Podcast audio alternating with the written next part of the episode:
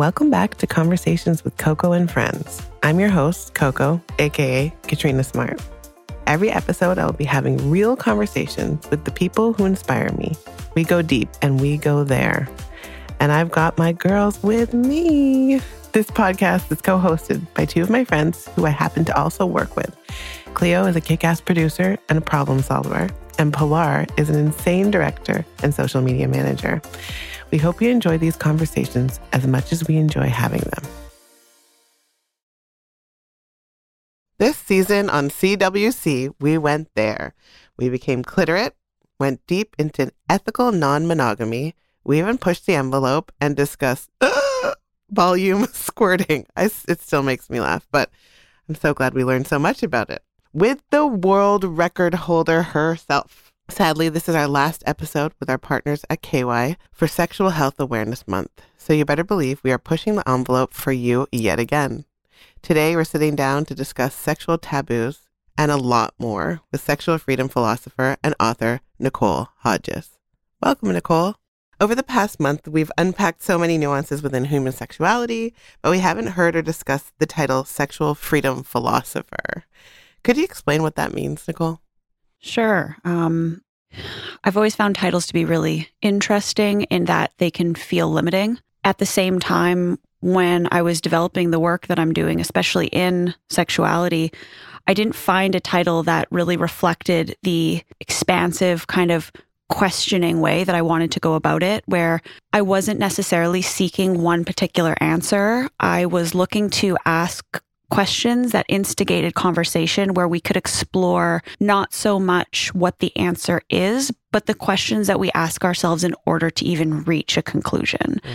And for me, philosophy has always been that wandering kind of Socratic method of dialogue where it's not about a grand conclusion. Sometimes why we have to ask a question is actually more important than the question itself. Bang, bang. I love that. That's beautiful. Nicole, you mentioned the work that you do. For people who aren't familiar with you, can you just give us a little background on who you are, what you do, and how you got into this? Sure. So um, I run a men's health organization called Men Who Take Baths. So that's one of the things that I do. I put men in bubble baths and I interview them about masculinity, what it means to be a man. We turn that into art shows and parties. We have a video series as well. Uh, we also have month long men's groups that are all based on men being able to form deeper friendships with one another. So that's how I'm kind of addressing the male side of this. The female side, I run something called Girls Who Say Fuck. And with that, I create events. Uh, I, I kind of brand them as benevolent BDSM inspired events that are meant to bring women together to foster deeper friendships within an erotic environment. So I found the energy of eroticism to be incredibly potent. I kind of describe eroticism as the distance between two people is no longer empty. And so when you get women together in a group and you're able to foster intimacy through eroticism, uh, and that's where BDSM comes in, I find that there's a, there's a lot of healing that takes place. So when I looked at my guiding light, I guess, which is to heal the divide, I wanted to make sure that I was speaking to women and helping women heal and speaking to men and helping men heal with the idea that healing is something that you innately know the answer to, but I just provide opportunities for you to explore other realms of yourself through these environments and these projects. Love it. And I wrote a book. Casual. Casual. What, what's your book? The book is called. It's a Dr. Seuss style book about a uh, style book about the power of orgasms. It's called "Oh, the Places You'll Go." Oh, oh, and I actually brought a copy for oh, you guys. So. That's so oh awesome. Gosh.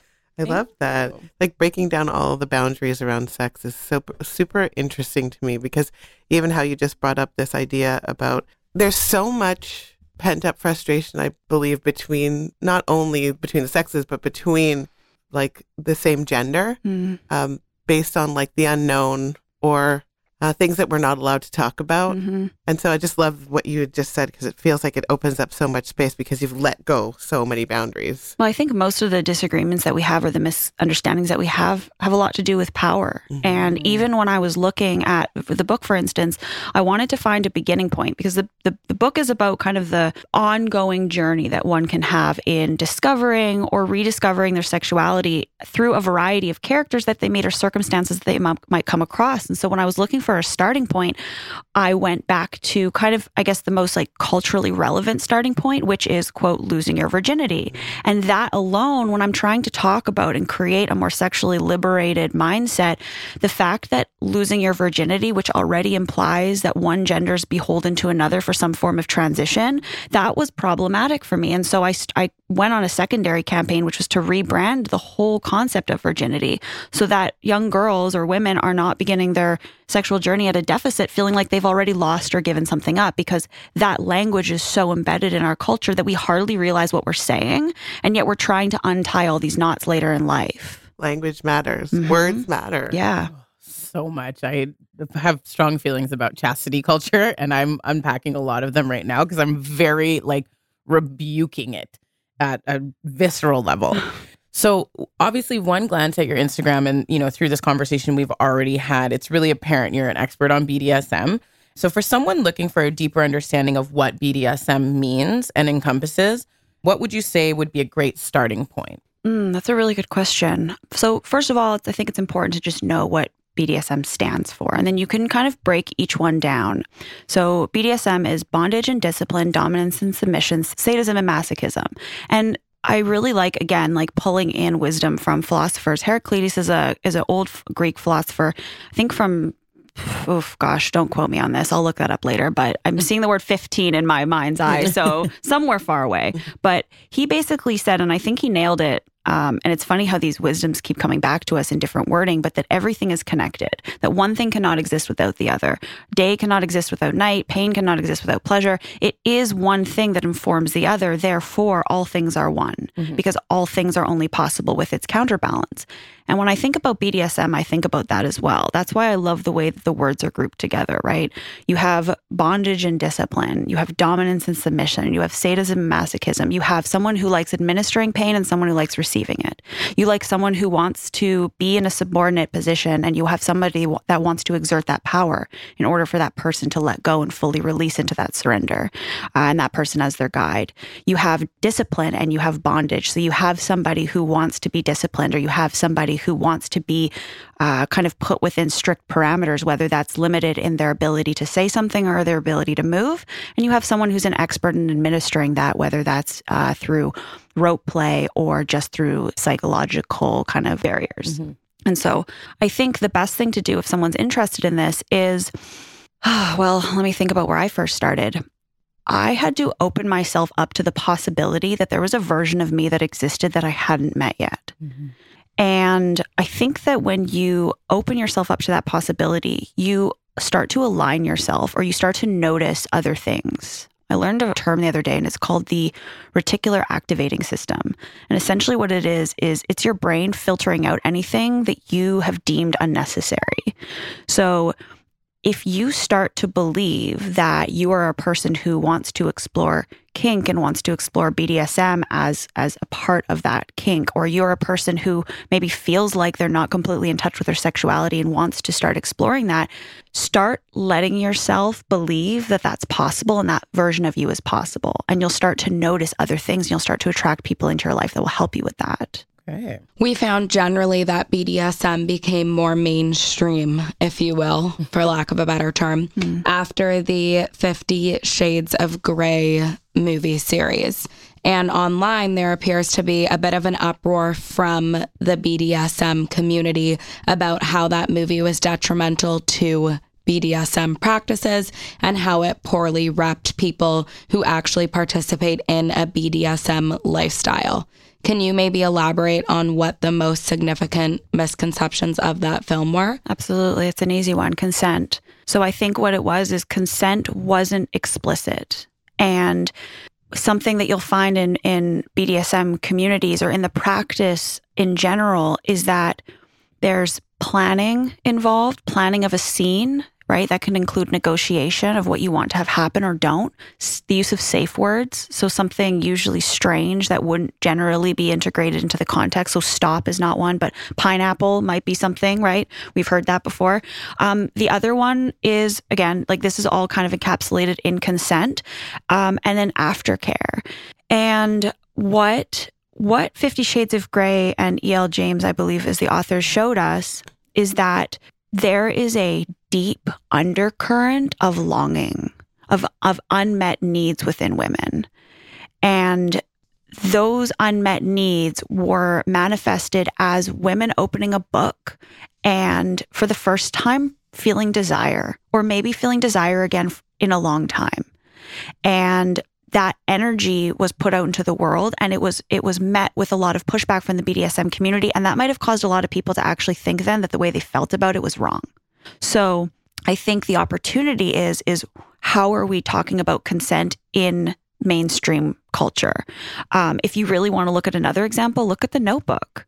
The Notebook is absolutely riddled with moments of I guess you could say, like mm-hmm. non explicit consent, where this man is pushing against a woman's nose constantly. He's not letting it go. And we fucking loved it. Mm. we loved it.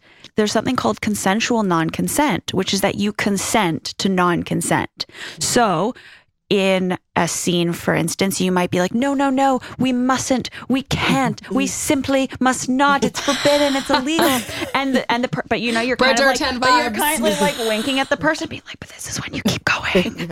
You know, like that's people rape fantasies as well amongst women are huge. To be overtaken is there's there's nothing wrong with that with that ravenous desire that you have. But that needs to be explicitly stated. And i think where uh 50 shades gray got under people's skin was that it just it just really missed the mark. And you could tell that the author did not consult with anybody mm-hmm. in these communities to at least find out like what are some words some phrasing some kind of like nuances even that i can put in here that are like hey i get that we need to create a safe container for this stuff to happen.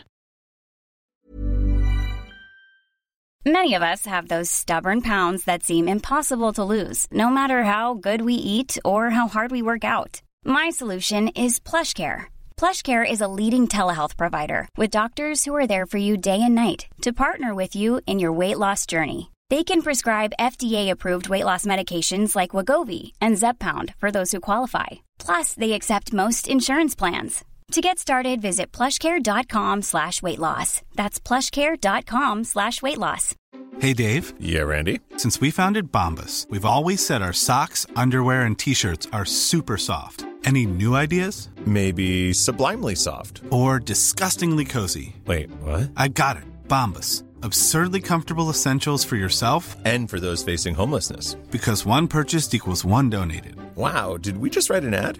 Yes. Bombas. Big comfort for everyone. Go to bombas.com slash ACAST and use code ACAST for 20% off your first purchase. Can we can we push on that a little bit more because mm-hmm. that was one of our questions that we were going to talk about later, and we were back and forth on whether we were ever going to bring it up about this idea of um, a fantasy, like a rape fantasy. Like even just saying that, I find that because I'm not part of this world and I haven't learned anything, but I want to learn. how is that negotiated in a way that we can use a word that's so full of mm-hmm. like trigger mm-hmm. and trauma mm-hmm. um, and turn that into something that can be full of pleasure. Trauma is a strain on our nervous system, and a lot of that comes because it was unpredictable and it was out of our control. Within a negotiated scene, especially a rape scene, for somebody to have the autonomy and the power to change the ending by reenacting it is incredibly healing. There's a lot of healing potential, and there's a lot of potential to allow your nervous system to almost be de triggered by reenacting what happened, but now you're in a position of power. Now you can turn that pain into pleasure. Now you can change the ending. Now you can say yes instead of no, or you can say no and you can love it, whatever way you want to go about it. There's a lot of safety in fantasy. You don't even have to have experienced sexual assault to also be uh, intrigued by rape fantasies. Because again, it's that feeling of safely being overwhelmed by knowing that you can push yourself and push your limits and, and really push up against taboos mm. and the kind of fringes of your imagination, but do it in a safe way. Okay, I'm gonna push it a little bit more. um, and it's not that I disagree with you, but is there what is there ever any discussion within the community to change that word, or is it, or is the language around calling it rape necessary? Like a rape fantasy. I can't speak for the entire community, but I can express why I think it's important to call it what it is. that which we resist persists. To call it something else is to give more power to the word when we are reframing that particular word and circumstance within a context of safety that helps our nervous system relax again. I don't know if it would have the same effect if the association wasn't so blunt and direct. So I have a question from our audience. Um, that is a very in line with you communicating our desires. They asked, How would you tell your partner about a fetish or fantasy you may have specifically if it's more taboo in nature? Hmm. Well, okay, so it's specifically taboo in nature. See, I don't know what that yeah, means. I know. I'm like, I'm like, let's go back to the very beginning. like, just think about someone who is very new to sex, I suppose, in just general. But and when we're speaking about taboo, it's not mainstream, I suppose. Like um, any kind of kink, really. And it's, this is like uh, someone asking who really wants to start exploring with their partner, but maybe their partner is resistant or has Mhm. never Mhm. heard, and they Mhm. haven't had this conversation yet. Like, what's the first thing you you kind of? How do you start to have this conversation with your partner? Okay, yeah, so that makes sense. Kink is generally defined as any as any form of sex um, that's outside of normalcy, Mhm. and I think we can all agree that we don't really believe in that word. Right. Yeah. Um, definitely. Normal is a spectrum. I mean, Yeah. even calling people vanilla who are not involved in kink at all is bothersome to me. Um, in the same way that we also attack monogamy, I think that especially as we allow ourselves to become more expansive, we can't forget that there are a lot of people that that still resonates with, and that's totally okay. So. That being said, your partner or the person that you'd like to engage in this kink with, they might not be into it. And that's that's totally fine as as a starting ground. They might also have never been given the opportunity to realize that they might be. So I would say the first thing is when you're going to bring it up to them, in your mind, first go in with you exploring this is not dependent on them. Ah, Ooh. wow. That's that's a good one. Um, the other thing that I would say to that is these discussions around kink, although they can seem taboo and we associate taboo with dark and shadowy, it's these things are fun. Yeah. This is this is play. This is this is good for us. This is imagination. This is creativity. And so when you approach them, you know, it doesn't need to be this thing that you're slinking towards them with like a cat that's just found a mouse and is like, "What do you think about this thing that's kind of weird? Do you want to kiss it?" it's a part of you that you want to explore and that can come from a place of it being just fun and casual. Um, there's this there's this website i believe it's called bdsmtest.org and you can answer a series of questions and it'll basically give you all of these rankings. How dominant are you? How submissive are you? Are you into age play? Um, how vanilla are you? Are you a masochist a sadist do you like bondage? Are you a rope bunny? It'll basically rank you. And that doesn't mean that it's true, but it does give you a starting point for something to reflect back at Mhm. you what might be. What's age play? Age play is when you engage in um, some tor- type of sexual play where you're not the age that you actually are. So, a typical age play scenario might be somebody pretending that they're really, really, really young. Okay. Mm. Um, another one could be someone who's really, really old, like just geriatrics, sexy, whatever you're into. Yeah, I got it. That's awesome. And what about Rope Bunny? Um, rope bunnies, so just somebody who uh, likes being tied up. Um, Period. yeah. Uh, shibari is a little bit, shibari is kind of like the more intricate version of what a rope bunny is. A rope bunny could also be someone who's considered a bottom. So you generally look at four kind of roles with BDSM, I guess you could say, in, in terms of the um, dominance and submission aspect, which is like a top, a bottom, a dominant, and a submissive. So you can be a bottom without being a submissive, which means that let's say I come to you and I want to tie you up as part of a rope demonstration. That doesn't necessarily mean you're submissive to me, but it does mean that in this particular case, you're my bottom. So it's someone who might offer their time or their body to someone who is considered a top or a dominant, but they don't have to have that power dynamic between the two of them. So a rope bunny might be somebody who they don't identify as a submissive, but they like being tied up. Got it. Okay. No, thank you for explaining that. Um, you into it? we might take that BDSM test. Um, Yeah. no, We'll put- definitely. we'll- I'm we will- 100%. yeah, yeah. We're going to link that. yeah, for I'm gonna guys. link it in the show notes for sure. We're all gonna go home like we're like, guys, what are you? So we learned in a previous episode that we did called Becoming Clitorate with Kat Kova. Shameless plug for anybody if you haven't listened to it already, go back and check it out. Um, there's a symbiotic relationship between pleasure and pain, which we've chatted about a little bit here um, when it comes to sex, specifically BDSM. So, for people who are entering that kinkier space, how do you identify the difference between a kinky session with your person and then the fine line between where it might become abusive and because they can obviously ride a really similar line? So, how can someone differentiate if someone is like a true, let's say a Dom or I don't know the right language for it, but or someone who's a phony baloney? Yeah. So this is where we start getting into power and what power actually is. Power is not the subjugation of another for personal gain. When you are engaged in dominance and submission and power play, especially, which it sounds like you're you're kind of asking about is that mm-hmm. dynamic you are you are experiencing true attunement with another person you are so aware of the subtleties of their breath of their movement of their body the way that marks might be showing up on them their eyes. You're all you also have the ability to communicate verbally although some subs or people experiencing subspace do tend to um, go inward or they they don't necessarily want to speak but you always have the safe word right?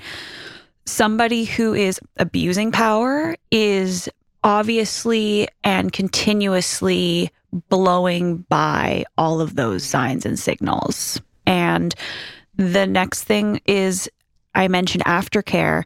Abuse looks like an apology, but no real change of behavior, mm-hmm. no no reparation, and a fake apology in the sense where it's meant to be a salve for a situation, not a mm-hmm. true change, where then you may experience the, you know, post abuse honeymoon phase where you feel really connected to the person and everything's different and all to realize that it's not. And you can become accustomed to that cycle and that feeling. That is not a true and healthy relationship between a Dom and a sub, where even if you have made a mistake as a Dom, which happens, uh, where maybe you overlooked something. Aftercare is an opportunity to decompress together because there's something called top space as well, or Dom space, where you also need care. Mm-hmm. You're also coming back to reality from this parallel universe that you've explored and created together. Mm-hmm. You then come back and talk about what it was like, what worked, what didn't, how did both of you feel? That's truly how you close the seal on this container that you've both willingly allowed yourselves to create. There's not a lot of room for abuse when you're so open to feedback. Does that conversation always happen? Like, because with the last conversation we had with was with Lola Jean, and we talked to her Yes. about uh, like some. She was talking about uh, going to not. It wasn't sex club. It was like parties, and sometimes she just watches, and then sometimes she engages. It depends on how she's feeling and other people.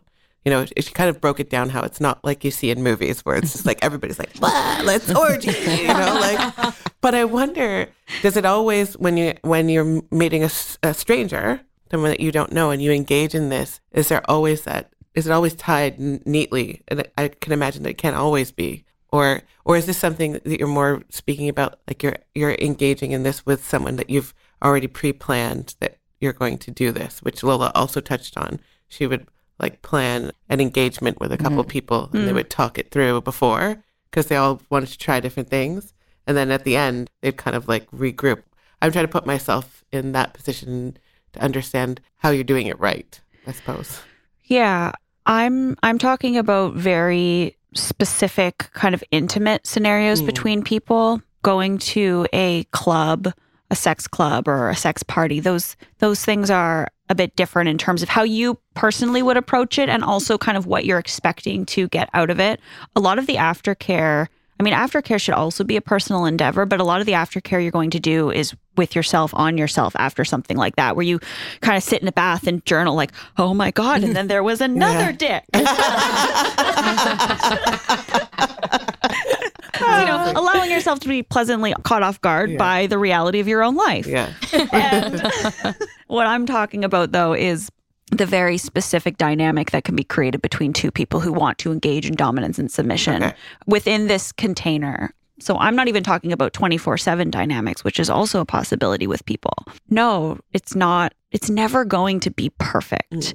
But if you can strive for everyone feeling good, then you can kind of use that as a barometer as to how successful both of you were, right? It's not just the the dom's responsibility to make sure that the sub is okay. It's also the sub's responsibility to go inward and check in on themselves. And if they need to um, vocalize or express in whatever way feels good for them that they're not okay, that they do it in the moment or shortly thereafter. Right? It's the responsibility of both parties. Okay. I feel like that's pretty consistent with the responsibilities of, you know, someone who's not in a BDSM situation too. Like after, you know, you have sex with somebody or whatever, if something wasn't hitting right, the idea or the hope is that you would have safety with that person and be like, uh, like I wasn't aligned with this or, you know, this made me feel really great or whatever. I think it's very similar. Well, I think it's important to note is that when you when you go to play at the extremes, Mhm. you become more attuned to the Mhm. nuances in the other areas of your life. So when you allow yourself to engage in BDSM practices or kink or even if you step outside of you know the, the idea you have of yourself when you come back you you kind of see where there might be uh, a disconnect and that you can that you can repair and that you can revisit one of the other things I did want to mention is when I mentioned that there's, you know, tops, bottoms, dominants, and submissives, there's also um, switches. And switches are people that can flow between a state of dominance and submission. This is usually dependent on the person or it's dependent on the circumstance if they're out in public or if they're solo. And these are people that feel really comfortable embodying kind of both of those roles, um, which I would say I probably identify with the most personally. Is that common? I I don't know because I would have to I would have to investigate what what common is. Um, I'm not sure. Yeah. I'm not sure. No, that was actually a perfect segue because we were just going to get into the topic of switches. And for those of us who haven't actually experienced those roles ourselves, you've just touched on the differences. But are these relationships strictly sexual or can these roles transfer into day to day life? Well, you have people that definitely live within 24 7 Dom sub relationships, right? And so that is a constant. But I think with all things being on a spectrum, um, when it's the two of you and, you know, it's just the two of you together, you might feel 10 out of 10 submissive, but you might dial that to a 0.5 at family dinner. So you're not sitting and eating off the floor on a leash. And your brother's like, what happened? Hello? Time and place. your guys. mom's like, where? What? Literally. you know? Literally. You're like, this is Tony. He's Tony today. Oh, that's great. Are you going to So, like, Nicole with the role play. Oh my God. Yeah. so again, it's a, it's a spectrum. Um, what was your question? No, wait. As you just said that for those 24 7 Dom sub relationships, are those often exclusive relationships? um, it, I guess, I mean, really, that would be up to the Dom, right? That would be Oh. up to them. Is it, are you their only submissive? Um, do they have more than one submissive? Orpheus Black is uh, a Dom whose book I'm reading right now called The Endo, and it's all about the philosophy of submission. And in that, he talks a lot about uh, how his submissives help each other be better submissives. Um, so he actually has a small community around him, which is which is really good, especially for younger or less experienced submissives being able to learn from those who have been in the lifestyle. Um, which I always find is a funny term because it's almost like your lifestyle is outside of your life, or is it? You know, I don't know what's the difference there. Let us know. Call us. You framed it in a way that I thought was really interesting, which is asking, is it always sexual? And I think when we when we look at sexuality, it's so important to expand our scope of what constitutes sexual, right? Is that you're it, these these dynamics are only happening when you're having sex? Um, when you expand that where sexual energy is woven into all things, there's really no beginning and there's no there's no end, right? And I would say a good dom quote is someone who well, I mean, I always love saying that just because you're not wearing a collar doesn't mean you're not on my leash. So it's psy- psychological, um, like psychological dominance is what I find most interesting because it really means that you are. I almost look at it as being a gateway. Like you are the you are the gatekeeper. You are the gateway to a version of this person that they don't necessarily feel like they can actualize without you. So we know you're an advocate for sexuality involving psychedelics. Um, so what is it about that experience that makes it something that you advocate so strongly for? And can you explain psychedelics? Which, like, when you're saying psychedelics, is there like, like which which ones? Yeah. We're talking shrooms. Are we talking acid? I don't even like. I, I need to know all the information, Nicole. Yes. so I'm specifically talk when I think about sexuality and psychedelics, I really like to talk about MDMA. And MDMA, I believe, is not being referred to as a psychedelic, but an entactogen, which is a term coined only recently, which is supposed to essentially mean like seeing from within or, or mm-hmm. inside feeling.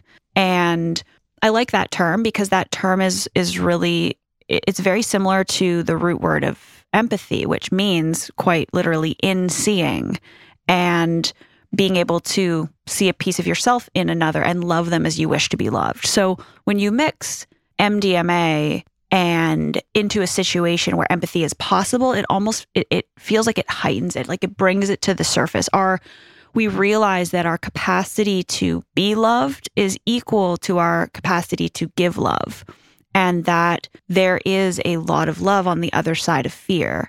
And what I find is that MDMA allows you to step into a world where fear isn't needed or necessary as a survival mechanism because you feel you already feel safe. And when you feel safe you could ask yourself well what more is there to explore? Where can i go from here?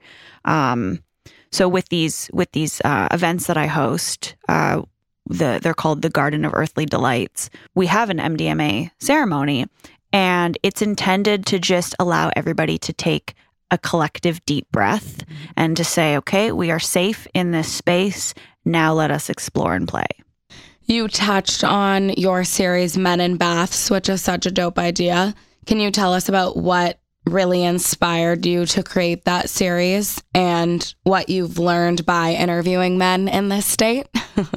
Well, I remember that I was sitting in a plane. It was 2017, and I was looking out the window at that perfect altitude where you're just far enough away for your problems not to matter anymore, mm-hmm. but you're not too far that you can't see the little rows of houses and the cars zooming by and begin to wonder about the lives of so many people that you'll never know.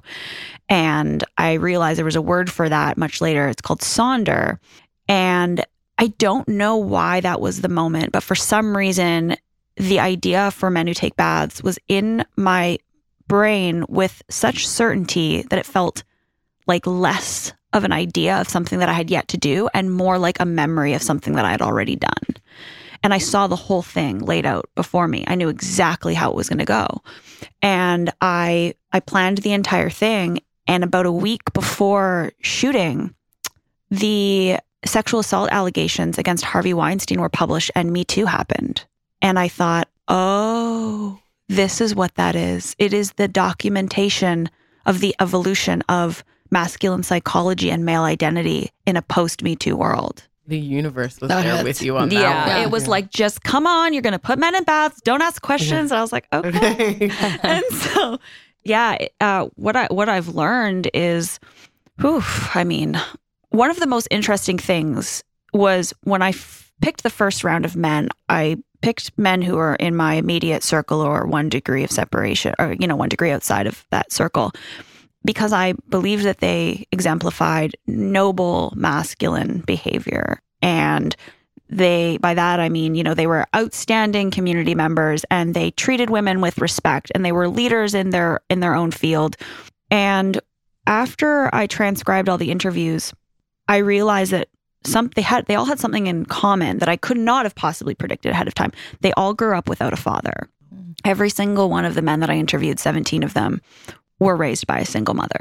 And that broke my heart because I thought, why do we have to remove the father, the male figure, in order for this man to respect women? It's kind of like when a man has an epiphany and he says, well, that could be somebody's daughter or wife, or, mm-hmm. you know, there has to be, there, there almost had to be that association with this person being worthy of mm-hmm. your respect.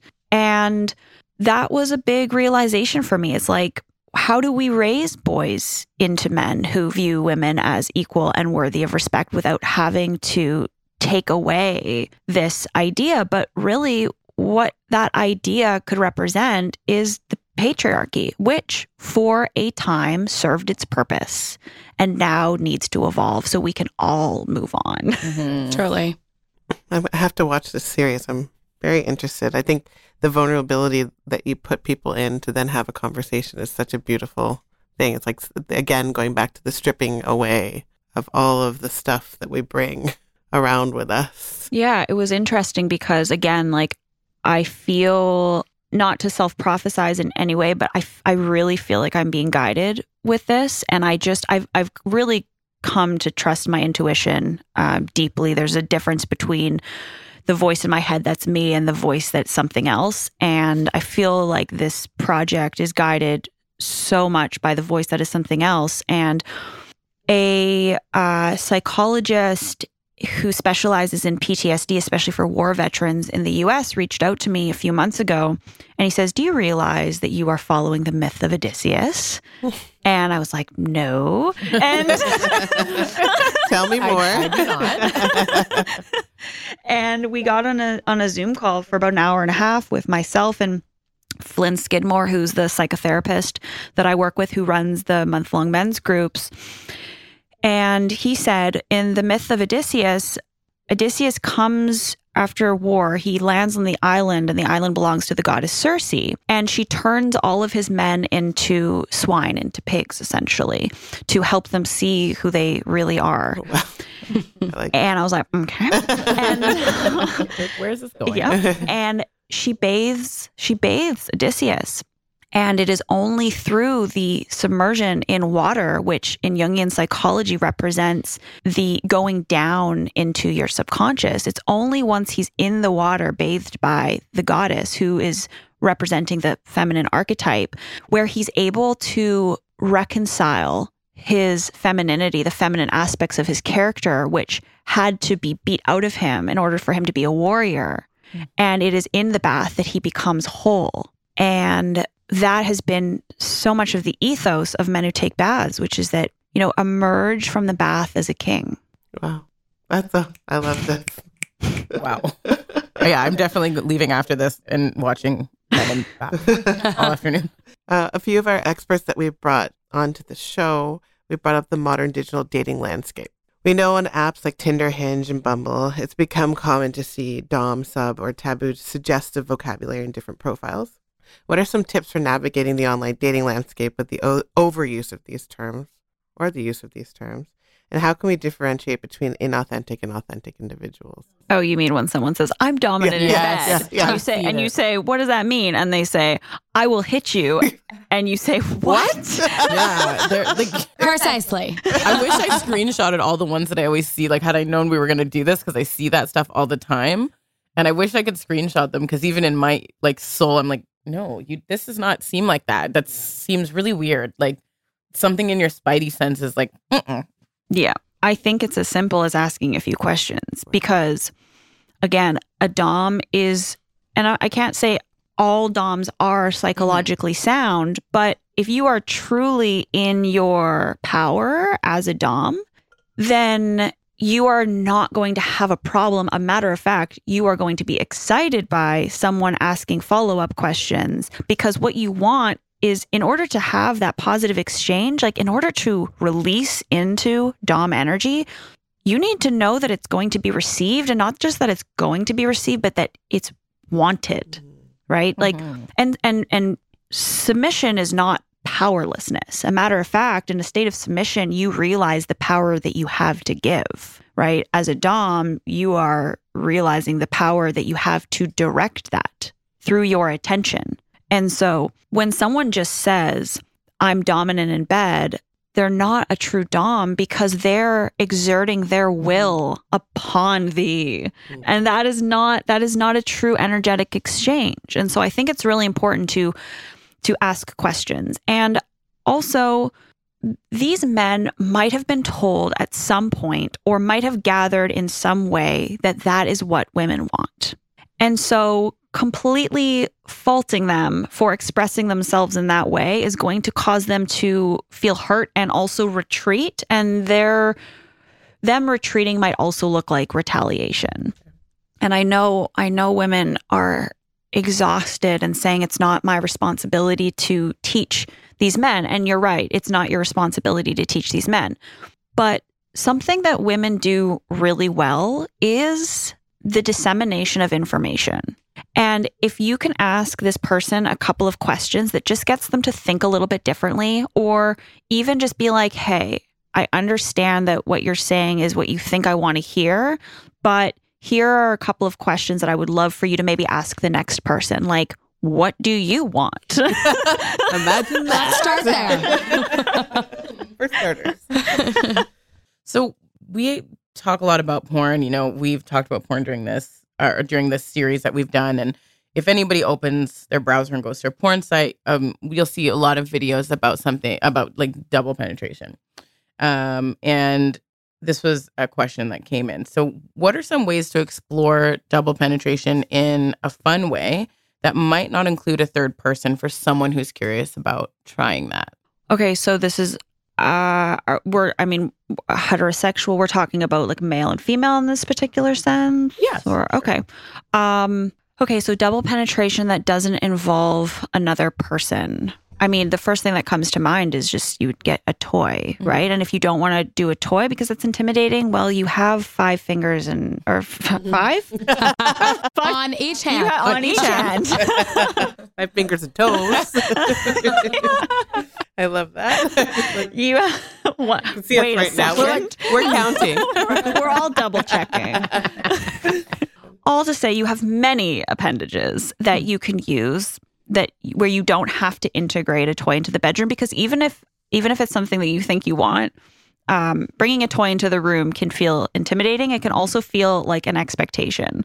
And so just having a toy sitting there such as you know a dildo or a vibrator or a butt plug could feel like you have you know a little minion in the corner of the room that's going use me use me use me.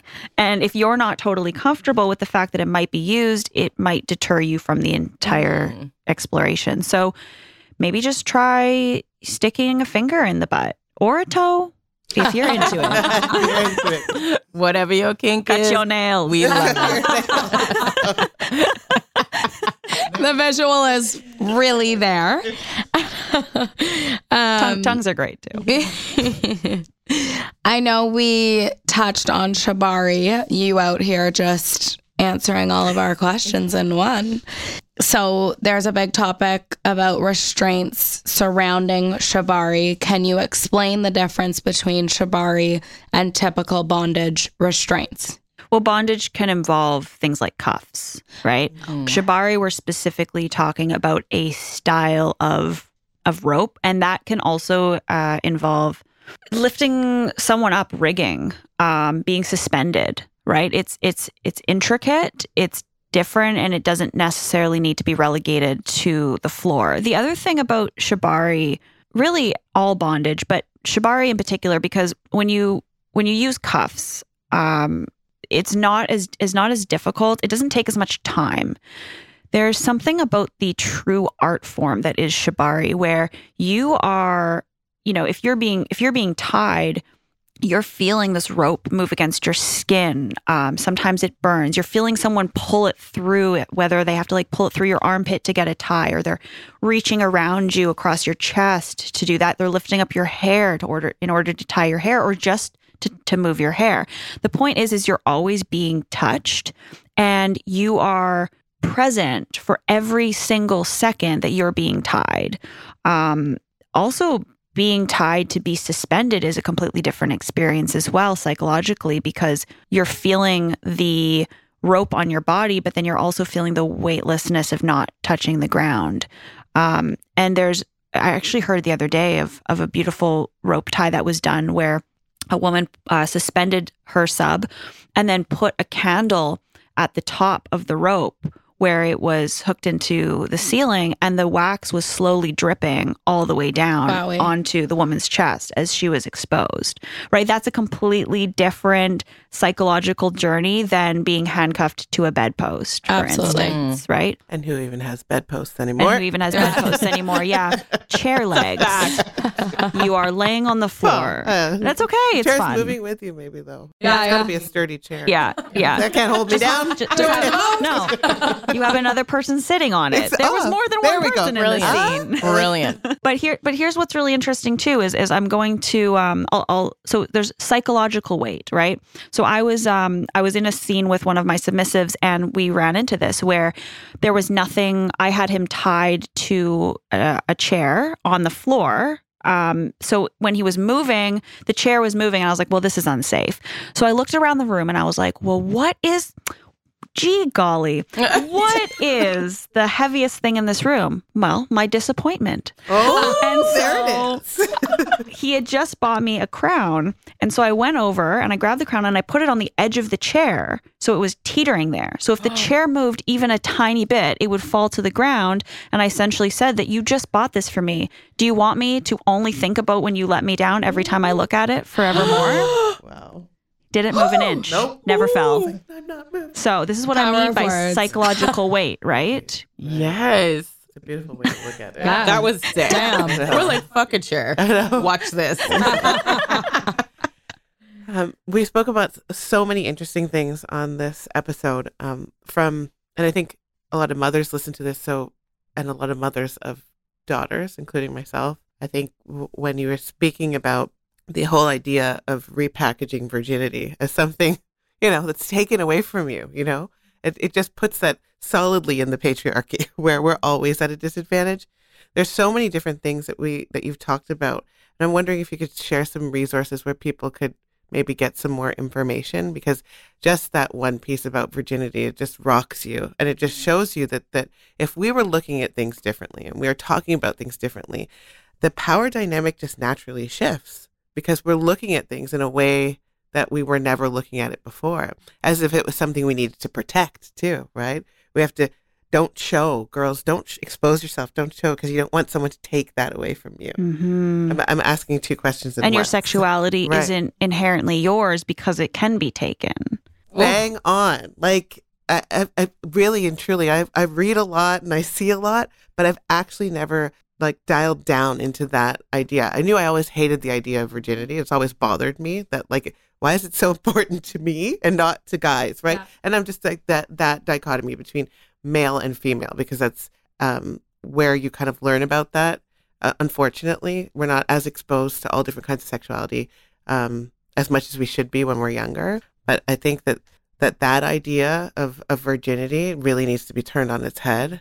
Uh, it's so so like deep within also religion, even though we as a people seem to be moving away from religion um, in North America. Anyway, It still has its tendrils and Right. so many things that we do and talk about in the way that we behave. And, you know, especially if we're becoming more inclusive, Mhm. the concept of virginity is so dependent on penetration, which then says that the only form, the only legitimate form of sexual expression is one that by its very nature discludes people who Oh, are queer. yes, yeah, Um, so the phrase that I've started using is sexual debut.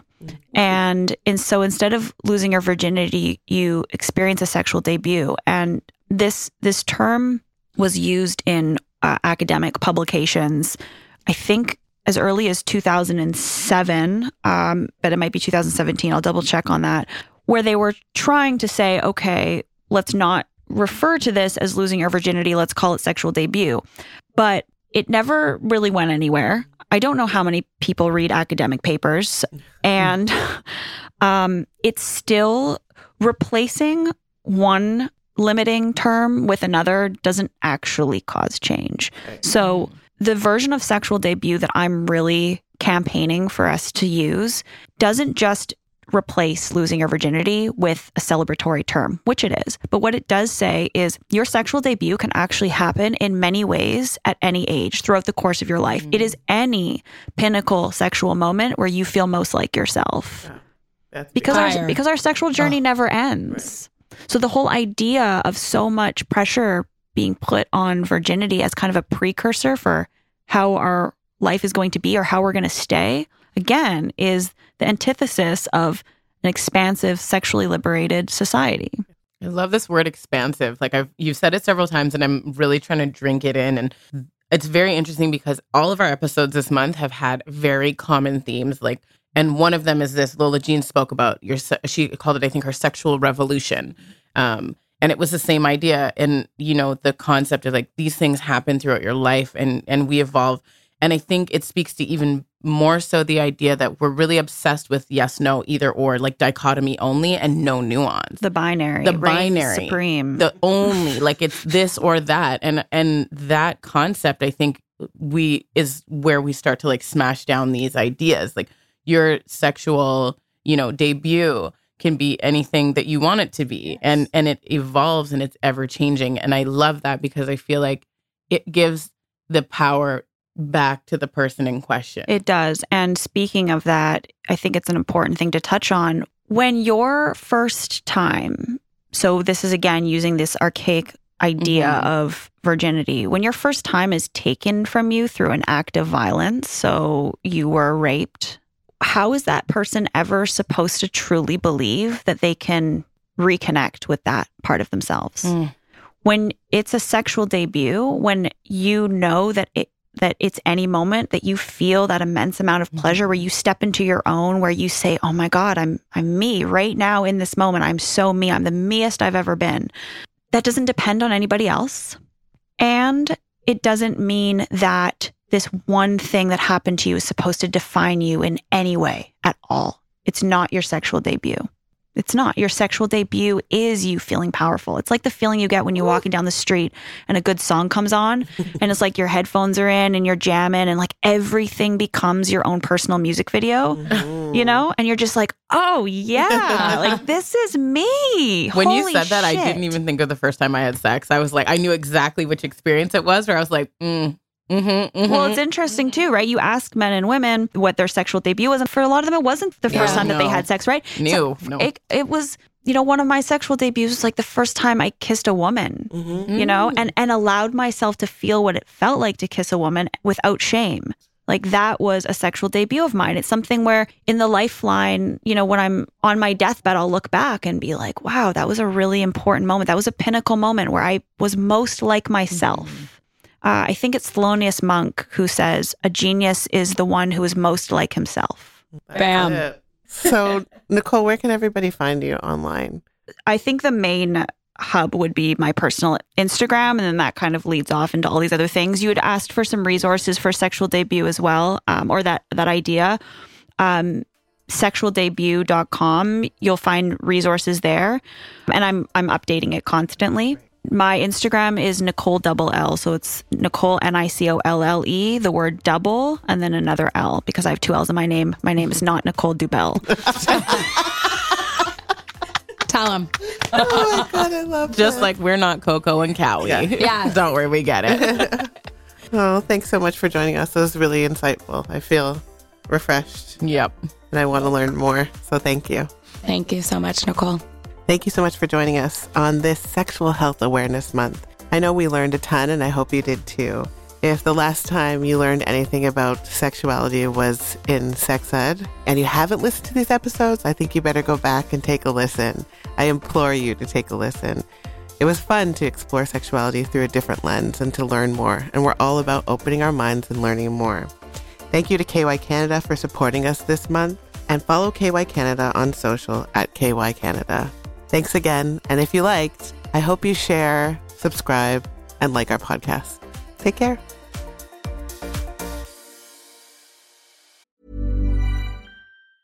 When you're ready to pop the question, the last thing you want to do is second guess the ring.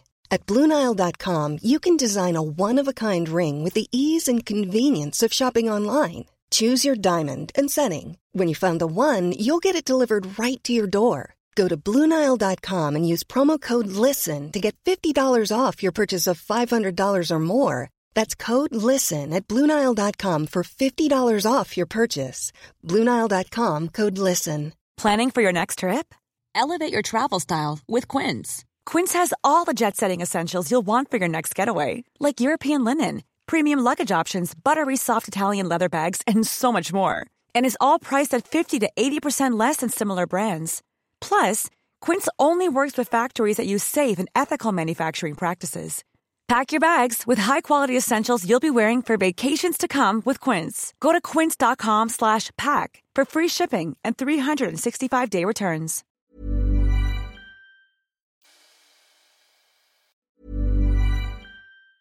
Hey, folks, I'm Marc Maron from the WTF Podcast, and this episode is brought to you by Kleenex Ultra Soft Tissues, your ally to help tackle your allergy symptoms this season. I love the change of seasons, but nobody loves pollen and all those other things floating in the air that make you sneeze during this nice weather. Kleenex Ultra Soft Tissues are hypoallergenic and allergist approved, so fight back against watery eyes and runny noses without worrying about irritating your skin. For this allergy season, grab Kleenex and face allergies head on.